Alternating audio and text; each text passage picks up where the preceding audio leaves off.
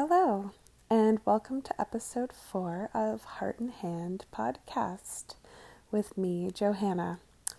It's January 25th, 2020, and it feels like the month is never going to end. It's that time of year.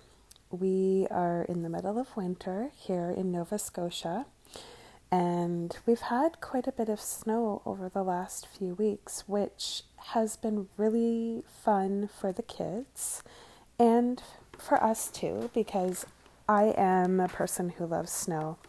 I think if it's going to be winter, then we might as well have snow to play in. So that has been really great. We have been getting out and doing some winter activities, which in previous years we weren't able to do because there was no snow.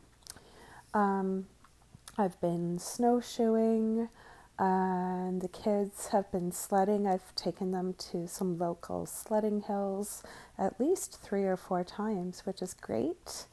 And hopefully we will get out for a skate on a pond at some point, because I think that's so quintessentially Canadian to go skating on a pond.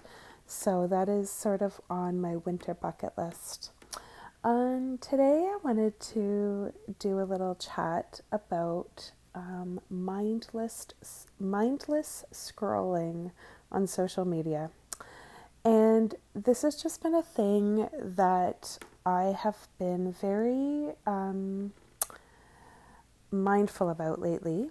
I've also been guilty of doing it, and that is mindless scrolling. There are some days where all I want to do is get into my pajamas, get into bed at the end of a day, and look on my phone at mostly Instagram, I'll be honest, and scroll. So I am a visual learner. I'm also auditory, which I mentioned before, but visual is a big thing for me. I am a photographer and an artist. So I love Instagram in the sense that it's all photos, and because I'm a photographer, I love being able to see other photographers' work. At the same time, it's sort of a double-edged sword, because as a photographer, you can compare yourself when you're looking at other people's work all the time. And it causes me to sort of have that comparison complex where, you know, I don't feel good enough. So there's that. So I say that I love Instagram, but I also do feel feel negative about it sometimes. And I've talked about this with friends. So this week I went out for coffee with some other photographer friends, which was really lovely. We are friends on social media, but we have made a little sort of pact together that we would like to see each other face to face and hopefully start on some creative projects together at some point. And yeah, we were talking a lot about social media, and it was just really interesting to see how we were all very open about our feelings about it, and how it's not always such a great place to spend your time or to give your attention to. So yeah, I would say, you know, I use it as a tool, and I do see some value in it for sure, especially if you are running a small business or you are a creative person who wants to get your work out there. But I also can see it as, you know, a negative place. And one of the things I've really been being mindful about lately is that social media and smartphones are designed, you know, by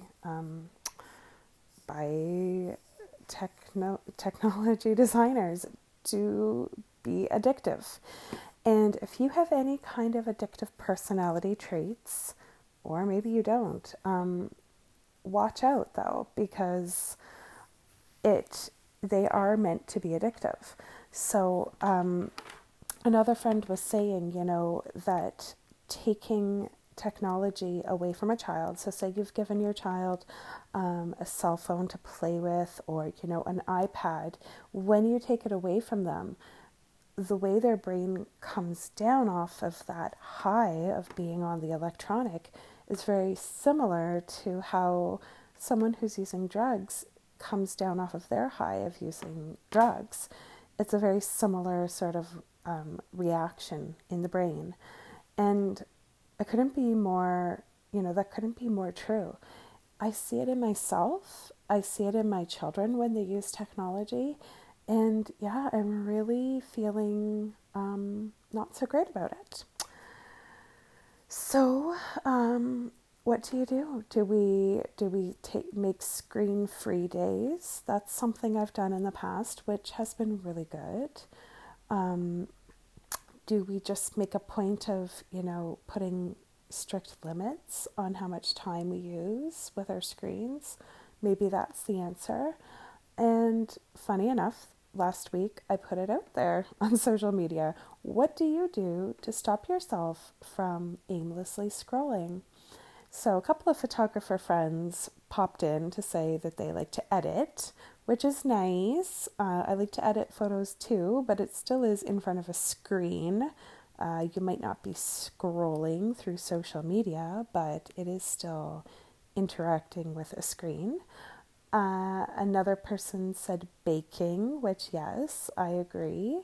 And reading and doing some sort of handwork like crocheting. So I thought I'd pop in and I thought I would give some of my favorite things that I like to do that help me to distract myself from scrolling. And so a few of the things I have started to do recently in the last few weeks when I'm feeling that I am spending too much time on social media are, one, puzzles. So for Christmas, I got our family a large puzzle. Well, large to us, it was 250 pieces, which is pretty big for my kids. My kids are 10, 8, and 4. And this was something we put out on our coffee table in our living room, and we all worked away on it for a few days. And it was nice because I felt any time I started to just want to distract myself with my phone, I decided to distract myself with the puzzle. And I found that my kids would come over and see me working on it, and they would sort of decide, oh yeah, I'm gonna sit here for a little bit and do that. And my husband actually got into it also. So it's kind of a nice, calming, mindless activity where you don't really have to give too much thought to it.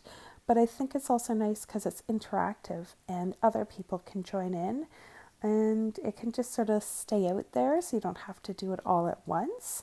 Yeah, so I really like that. And the next little thing is a project or a hobby. And so I definitely am a painter, and I used to have always like a painting going on and keep my art supplies close by. But over the last year, I've developed some pretty bad carpal tunnel syndrome in my hand, in my dominant artist's hand, and I'm having a really hard time with painting. So, and same goes for any kind of sewing or things like that. So what I've decided to do was work on my childhood dollhouse, which has been sitting in my basement for a few years, and it was and is sort of in pretty bad rough shape. So I started by painting the exterior, and yes, it is using my hands, and my hands do get numb while I'm painting, but it's less meticulous than sitting down and doing a small painting. So my daughter and I are working on my childhood dollhouse, and it will be hers, and we're sort of slowly plugging away at it. It's a nice project for us because we're starting to imagine what the rooms will look like, and right now we're just sort of sitting together and spending, 15 minutes here, 15 minutes there, painting it. So that's a nice little hobby to have, and I love hobbies. I love that type of thing. Another hobby that my children and I do would be baking. My littlest, who is 4, loves to make sort of simple things like muffins with me. We often whip up a batch of muffins, and he really, really likes to help with that. And my older son likes to do things that are a little bit more involved, like we make cinnamon rolls together, or last week we decided to try making homemade beaver tails together. And beaver tails are a traditional Ottawa, where my hometown, I'm originally from Ottawa, Ontario. They are a traditional Ottawa treat. So it's like a yeast dough that is deep fried into a skinny long oval, hence the name beaver tail shape, and then the flavor or the toppings that we like the best are cinnamon and sugar with fresh lemon squeezed on it. And yeah, so my son loves to eat baking, and I have encouraged him to try and make what he likes instead of buying it, because homemade always tastes so much better. So we have a lot of fun baking, and my daughter loves making cookies too. So her favorite thing is chocolate chip cookies. Really doesn't take long to whip up a batch, and it's just a fun thing where we can spend a bit of time together in the kitchen making stuff. A few other things I love to do that help me from scrolling would be listening to podcasts, which I've mentioned in the past. If I'm sort of feeling restless or like I want to go on social media, sometimes I'll find a podcast and get myself busy doing something else, like cleaning the house. And I can find that a few hours go by where I'm being productive, but I'm also taking something in. So that's good. And also, of course, finally, getting outside in nature, going for a walk. I always take my earbuds out, so I'll usually start when I do a longer walk, like a hike. I will usually start off by listening to some music or a podcast as I'm walking through my neighborhood. But when I get down into the woods, I take my earphones out and I deliberately put my phone away in my pocket. And I just let myself and let my mind go where it needs to go, distraction free. I also do that because where we live in the woods, there aren't many dangerous animals, but there have been coyote sightings, so I like to be sort of aware of my surroundings. And yeah, but mostly I just want to be, when I'm in the woods, very, very present with my own thoughts and present with my surroundings. So my walks, hikes are distraction free always. But I do bring a phone in case I run into some kind of a danger. It's important to be able to call somebody, and people should know that you're heading out into the woods. Just wanted to put that out there. Really important. So I would say those are some of my tips on how I stop scrolling. I would love to hear from anybody else who has ideas on what to do to help you stop scrolling.